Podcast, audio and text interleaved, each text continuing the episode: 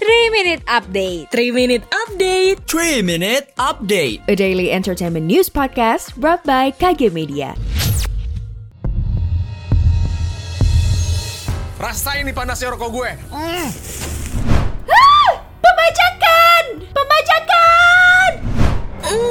Lepas. Lepas.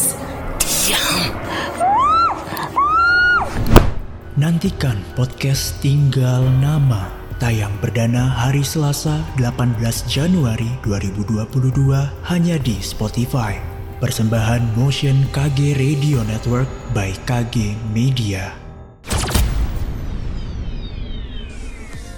Berita pertama dilansir dari kompas.com, Naufal Samudra pulang program rehabilitasi rawat jalan. Artis Naufal Samudra telah pulang ke rumah setelah sebelumnya ditangkap Ditres Narkoba Polda Metro Jaya hari Jumat lalu. Dari penangkapan tersebut, polisi tidak menemukan barang bukti apa pun.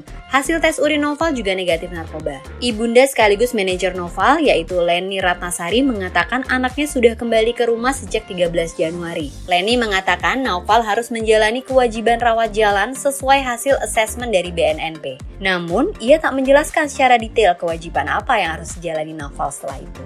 Kita beralih ke berita selanjutnya.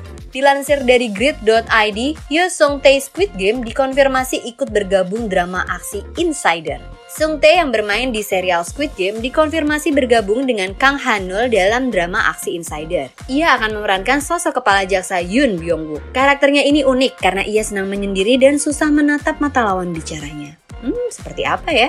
Sementara itu, Kang Hanul akan bermain sebagai Kim Yo-han, seorang trainee yudisial. Ia diminta menyamar untuk keperluan penyelidikan. Insider bakal menceritakan kehidupan anak muda yang hidupnya hancur setelah diminta untuk menyamar dalam menyelidiki jaksa yang korupsi. Drama ini direncanakan tayang pada akhir tahun 2022.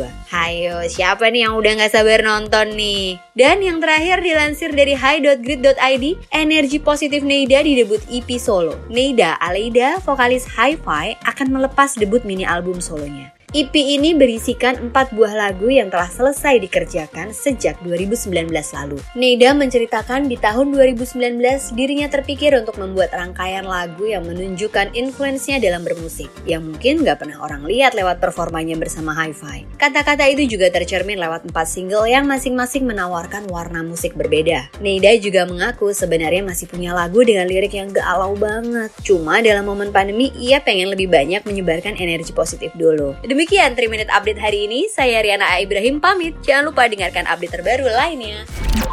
Sekian update pagi ini. Sampai ketemu di 3 Minute Update selanjutnya.